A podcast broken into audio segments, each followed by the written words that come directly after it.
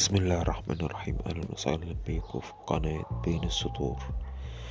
النهاردة أنا هتكلم عن حاجة بتحصل لنا كلنا في الشغل ألا وهي الكسل. الكسل اللي بيجي في الشغل ده بيجي من حاجة آه حاجات كتير يعني أسباب كتير. أول سبب ممكن يكون الملل. إن أنت شغال اصبت بالملل حاسس إن أنت بتكرر حاجات كتير أوي كل يوم. تاني حاجة إن أنت ما بتكونش قادر تعمل الشغلانة على يعني على قد ما تقدر فبتعمل جزء منها وتريح أو تاخد break ال break يطول تنسى إن أنت تعمل ال job بتاعتك.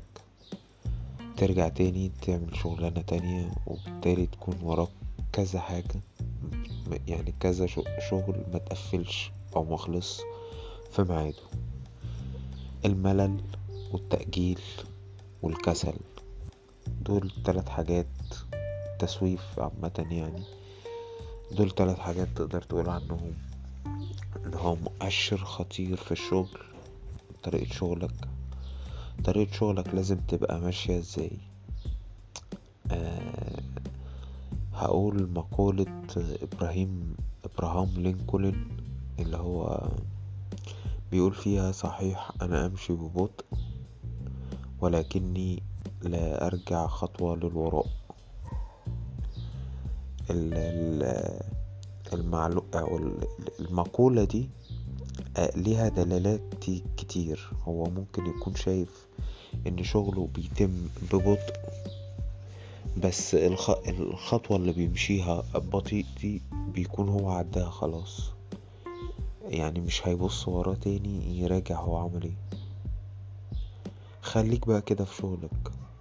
خلص الشغلانة اللي في إيدك وبعد كده التفت لأي حاجة تانية. لازم شغلك ينتهي كما ينبغي آه في وقت قليل في وقت كتير مش مشكلة.